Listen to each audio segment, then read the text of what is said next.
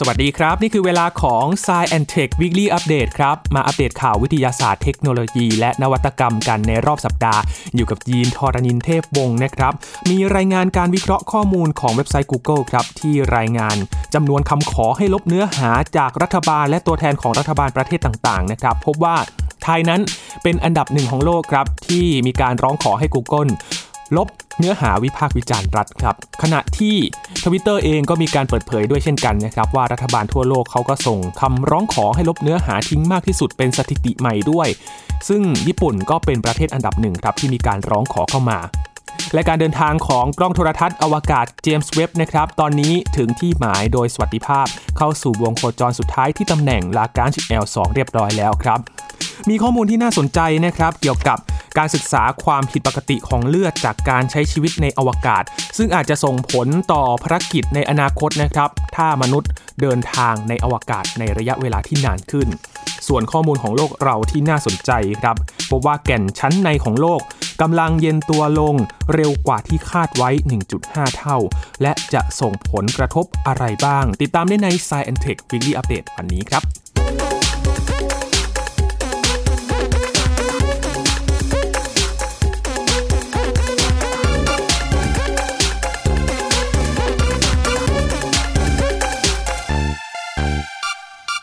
เว็บไซต์ Surfshark เป็นการรายงานวิเคราะห์ข้อมูลของเว็บไซต์ Google นะครับที่รายงานจำนวนคำขอ ให้ลบเนื้อหา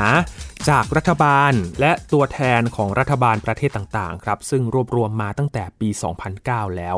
เขาพบว่า ประเภทเนื้อหาวิพากษ์วิจารณ์รัฐนั้น มีคำขอจากประเทศไทย ให้ลบเนื้อหาดังกล่าวมากที่สุดเป็นอันดับหนึ่งของโลกนะครับ แต่ถ้าไปนับรวมๆหมวดอื่น ๆ แล้วนะครับคำขอทั้งหมดที่ยื่นออกมา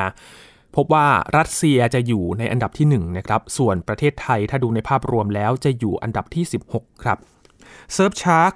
เขาระบุว่า Google เขาได้ประกาศ สถิติคำขอให้ลบเนื้อหาต่างๆ ออกจากแพลตฟอร์ม นับตั้งแต่ปี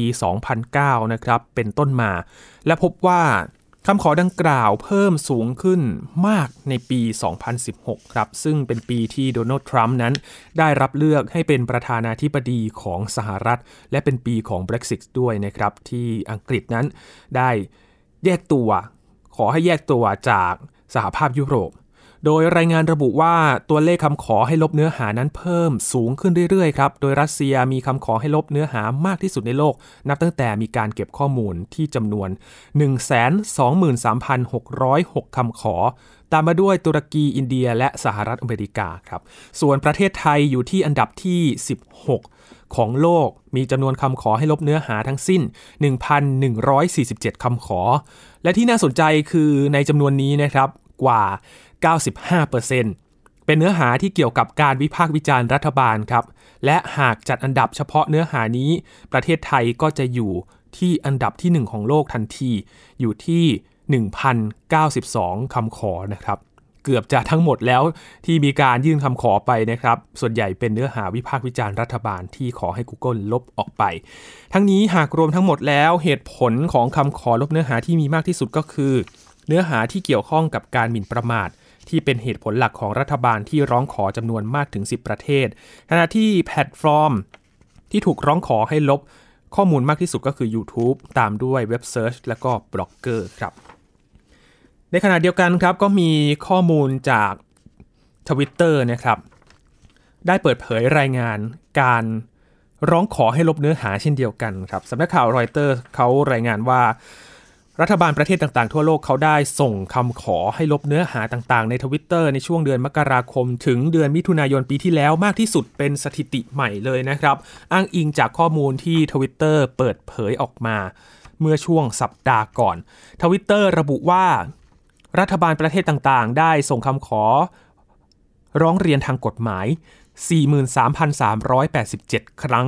ให้ลบทิ้งเนื้อหาหรือทวิตของผู้ใช้บัญชี 196,878 รายนะครับภายในเวลา 6 เดือนดังกล่าว ซึ่งเป็นจำนวนคำร้องและจำนวนบัญชีผู้ใช้ที่มากที่สุดที่ตกเป็นเป้าหมายของรัฐบาลทั่วโลก นับตั้งแต่ทวิตเตอร์เริ่มเก็บข้อมูลนี้มาเมื่อ 10 ปีก่อนครับ ข้อมูลของทวิตเตอร์ชี้ว่า 95%ของคำร้องเรียนทางกฎหมายนี้ มาจาก 5 ประเทศด้วยกัน คือญี่ปุ่นมาเป็นอันดับหนึ่ง ตามด้วยรัสเซีย ตุรกี อินเดีย และ เกาหลีใต้ตามลำดับนะครับ โดยทาง Twitter ได้ระงับการเข้าถึงเนื้อหาเหล่านั้น หรือขอให้ผู้ใช้ลบเนื้อหาที่ถูกร้องเรียนนั้นทิ้งไป ทางด้านผู้อำนวยการฝ่ายนโยบายสาธารณะระหว่างประเทศของ Twitter มีถแถลงการว่า ทางบริษัท ได้เผชิญข้อเรียกร้องจากรัฐบาลทั่วโลกอย่างไม่เคยมีมาก่อนเลยครับ ซึ่งต้องการเพิ่มความพยายามแทรกแซงหรือว่าลบเนื้อหาต่างๆ เหล่านั้น ซึ่งถือว่าเป็นการคุกคามความเป็นส่วนตัว และเสรีภาพในการแสดงความคิดเห็นของบรรดาผู้ใช้ ปัจจุบันสื่อสังคมออนไลน์หลายแห่งก็กำลังเผชิญความท้าทายนะครับจากผู้ที่มีอำนาจในหลาย ๆ ประเทศ เกี่ยวกับการตรวจสอบเนื้อหาของสิ่งที่ปรากฏบนแพลตฟอร์มของพวกเขา ตลอดจนเสียงวิพากษ์วิจารณ์ เรื่องของการรับมือกับเนื้อหาที่รุนแรง หรือว่าข่าวลวงในโลกออนไลน์นะครับจำนวนคำร้องขอที่มากขึ้นก็สะท้อนถึงการใช้งานในแพลตฟอร์มต่างๆ มากขึ้นด้วยนะครับ ถ้าวิเคราะห์ทางฝั่งของทวิตเตอร์นะครับคุณผู้ฟัง ญี่ปุ่นมาเป็นอันดับหนึ่ง ถ้าดูสภาพสังคมหรือว่าการใช้ชีวิตของคนญี่ปุ่นนะครับ การใช้โซเชียลมีเดียอย่างทวิตเตอร์คนญี่ปุ่นนิยมใช้มากที่สุดนะครับ เพราะว่า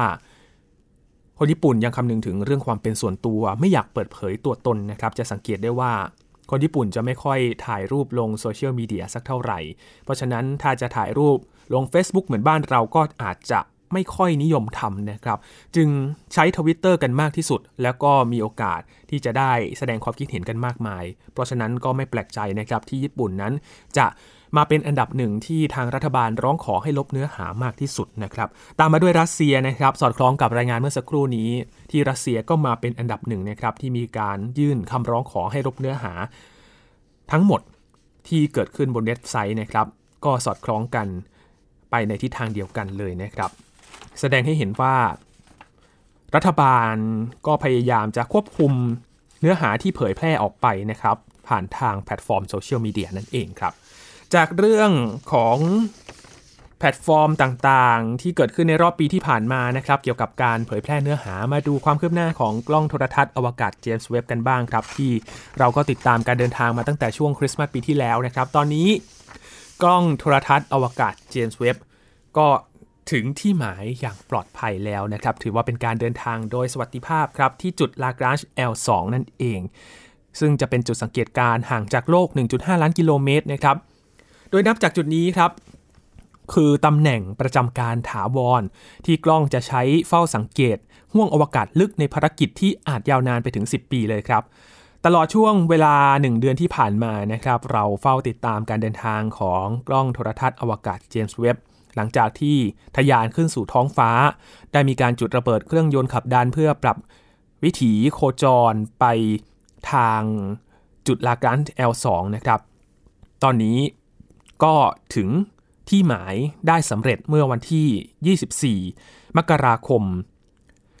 ที่ผ่านมานะครับตามเวลาของสหรัฐอเมริกา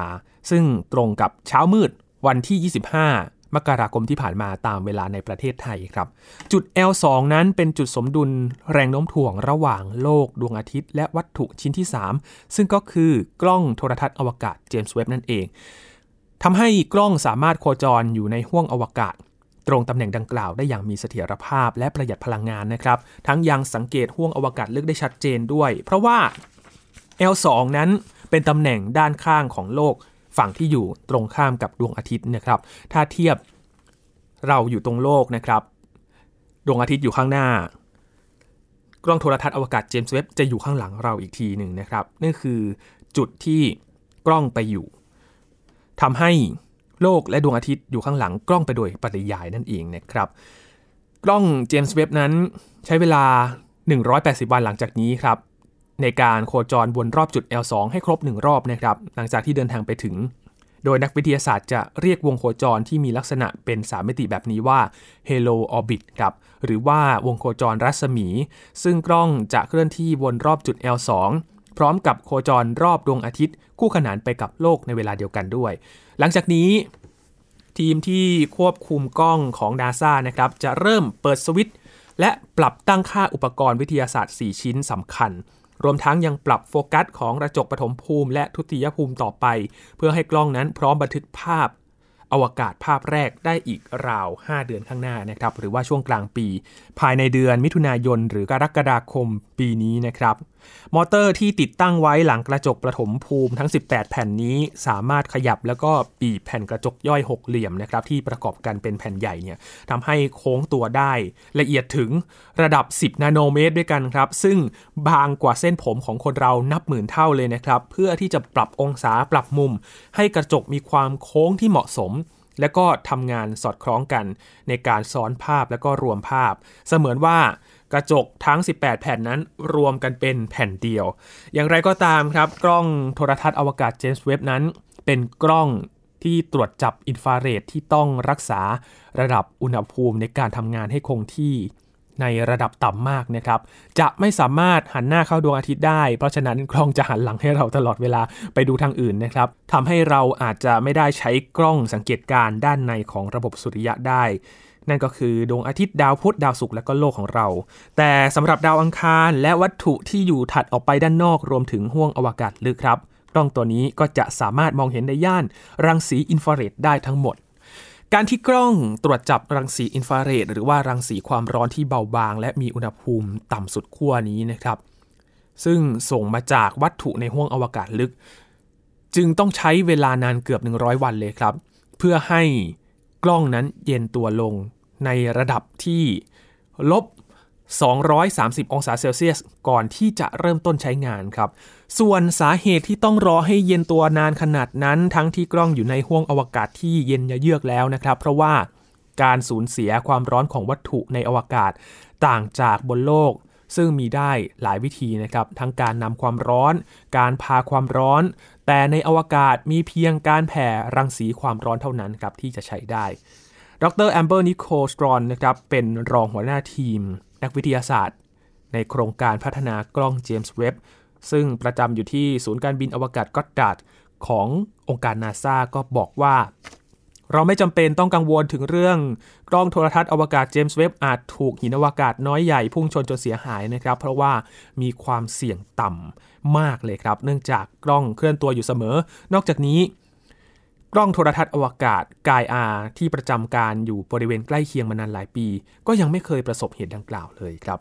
และเมื่อกล้องพร้อมใช้งานครับ ภาพและข้อมูลต่างๆ ที่ตรวจจับได้ในช่วง 2-3 เดือนแรกของภารกิจ ก็จะพร้อมเผยแพร่สู่สาธารณะทันทีเลยนะครับ เพื่อให้นักวิจัยทั่วโลกนำไปใช้ได้ โดยสามารถจะตรวจสอบแผนการทำงานของกล้องในรอบแรกได้ที่เว็บไซต์ ของสถาบันวิทยาศาสตร์ กล้องโทรทัศน์อวกาศ ของสหรัฐอเมริกานะครับ ข้อมูลที่ทางองค์การนาซาได้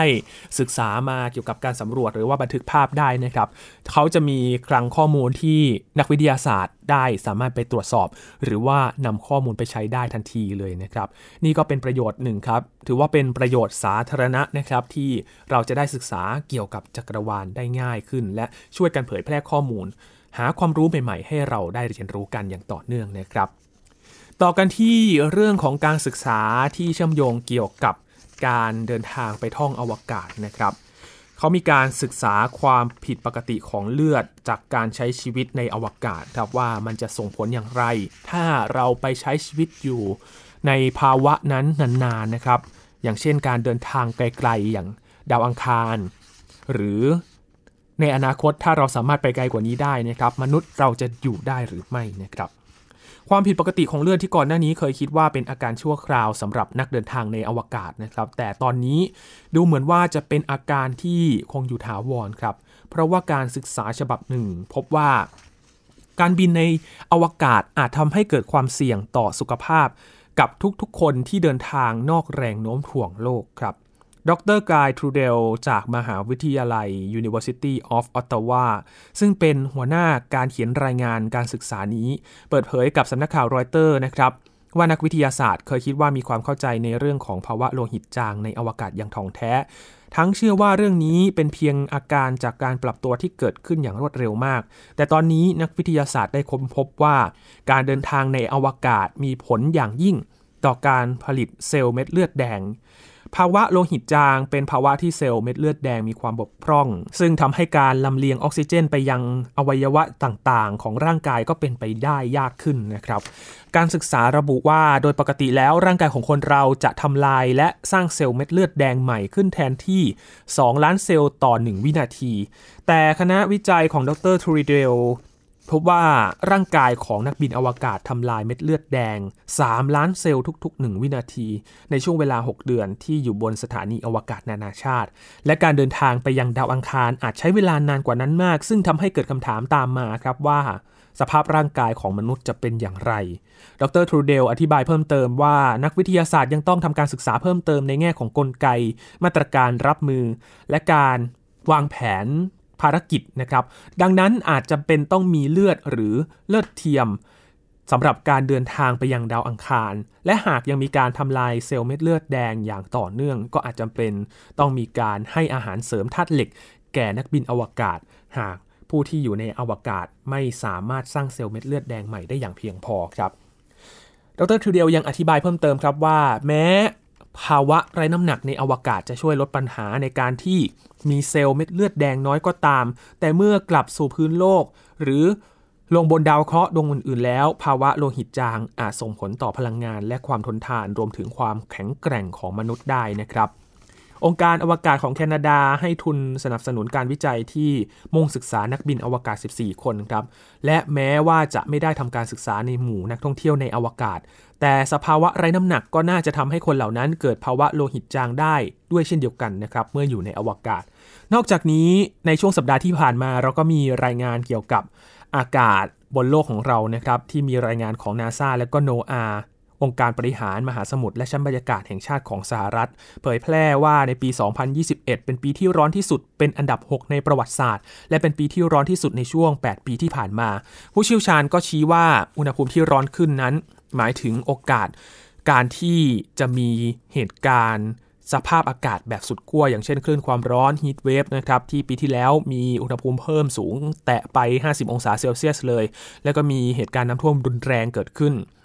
รายงานระบุว่าขณะนี้อุณหภูมิโลกสูงขึ้นมากกว่า 1 องศาเซลเซียสแล้วนะครับ และแม้ว่าอาจจะยังเร็วเกินไปที่จะแน่ใจได้ แต่ข้อมูลดังกล่าวก็บ่งชี้ว่าการเร่งความเร็วของอุณหภูมิที่เพิ่มสูงขึ้น ซึ่งอาจจะแย่ไปกว่าเดิม หากอุณหภูมิยังสูงขึ้นเรื่อยๆนะครับเหมือนที่เคยเกิดขึ้นในช่วง 40 ปีที่ผ่านมาครับ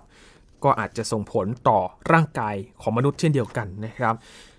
กลายเป็นว่าสิ่งมีชีวิตอย่างเราก็ต้องเร่งปรับตัว เพื่อที่จะ รับมือกับสภาพที่เกิดขึ้น ไม่ใช่เสียหายเฉพาะทรัพย์สิน หรือว่าพื้นที่อยู่อาศัยแหล่งอาหารเท่านั้นนะครับ สภาพร่างกายของมนุษย์อาจจะเปลี่ยนแปลงไปด้วยก็ได้ จากการเปลี่ยนแปลงของสภาพอากาศแบบนี้ครับ ยังอยู่ที่โลกของเราครับ แต่ว่าลงลึกไปแก่นโลกครับ มีรายงานว่าแก่นโลกชั้นในกำลังเย็นตัวลงเร็วกว่าที่คาดไว้อย่างน้อย 1.5 เท่านะครับ นับแต่โลกได้ถือกำเนิดขึ้นมาเมื่อ 4,500 ล้านปีก่อนครับ แก่นโลก ที่เป็นโลหะและก็แร่ธาตุหลอมเหลวอุณหภูมิสูง ได้เริ่มเย็นตัวลงทีละน้อยตามธรรมชาติของดาวเคราะห์นะครับ จนในที่สุดแก่นโลกเขาจะกลายเป็นหินแข็งที่ไร้ความเคลื่อนไหวทางธรณีวิทยาที่เอื้อต่อสิ่งมีชีวิต ไม่แตกต่างจากดาวอังคารดาวพุธ แต่นั่นก็เป็นสิ่งที่นักวิทยาศาสตร์คาดว่าจะเกิดขึ้นในอีกหลายพันล้านปีข้างหน้านะครับ อย่างไรก็ตาม ผลการศึกษาล่าสุดของทีม วิจัยสถาบัน ETH ซูริชของสวิตเซอร์แลนด์ชี้ว่าวันที่แร่ธาตุในแก่นโลกจะหยุดไหลเวียนและแข็งตัวทั้งหมด จนไม่อาจช่วยรักษาสนามแม่เหล็กโลก รวมทั้งเสถียรภาพของอุณหภูมิ และวงจรคาร์บอนของโลกได้นั้น อาจมาถึงเร็วกว่าที่คาดการไว้ครับ เนื่องจากว่า พบอัตราการสูญเสียความร้อนจากแก่นโลกสู่ชั้นเนื้อโลก สูงกว่าประมาณการเดิมอย่างน้อย 1.5 เท่าครับ รายงานวิจัยได้ตีพิมพ์ในวารสาร Earth and Planetary Science Letters ฉบับล่าสุดระบุว่า การนำแร่ธาตุ bridgmanite ซึ่งเป็นแคลเซียมซิลิเกตหรือแมกนีเซียมซิลิเกตที่พบมากในชั้นล่างของเนื้อโลก ตรงบริเวณรอยต่อที่ชิดกับผิวนอกของแก่นโลก มาทดสอบความสามารถในการนำความร้อนภายใต้อุณหภูมิและความดันสูง ซึ่งห้องปฏิบัติการจะจัดไว้ให้ใกล้เคียงกับสภาพความเป็นจริง ในส่วนลึกใต้ผืนโลก เมื่อยิงเลเซอร์ไปที่ผลึกนี้ครับ จนทำให้มันมีอุณหภูมิสูงขึ้น 2,440 เคลวิน ภายใต้แรงดัน 80 กิกะปาสคาล ซึ่งใกล้เคียงกับสภาพแวดล้อมที่ชั้นล่างของเนื้อโลก ทีมวิจัยก็พบว่าสามารถนำความร้อนได้สูงกว่าที่นักวิทยาศาสตร์เคยคาดการไว้ 1.5 เท่านะครับ ซึ่งหมายความว่าแก่นโลกจะเย็นตัวลงได้เร็วขึ้นตามไปด้วยครับ ดร.โมโตฮิโกะมุราคามิ ผู้นำทีมวิจัยบอกว่าอัตราการสูญเสียความร้อนของแก่นโลก อาจสูงกว่านั้นได้อีกนะครับเมื่อ bridgmanite เย็นตัวลงและกลายสภาพเป็นแร่ธาตุที่นำความร้อนได้ดียิ่งขึ้นไปอีกครับ ดรมุราคามิบอกว่าแก่นโลกจะกลายเป็นหินแข็งและหยุดการเคลื่อนไหวเร็วกว่าที่คาดกันไว้ แต่เรายังไม่อาจรู้ได้แน่ชัดนะครับว่าเวลานั้นจะมาถึงเมื่อไหร่ เพราะยังมีปัจจัยอื่นที่ส่งผลต่ออุณหภูมิของแก่นโลกด้วยครับ นี่ก็เป็นความเคลื่อนไหวเกี่ยวกับการศึกษาในแกนโลกนะครับ ว่าตอนนี้เป็นอย่างไรบ้าง ซึ่งกว่าจะถึงเวลานั้นก็อีกหลายพันล้านปีนะครับ ที่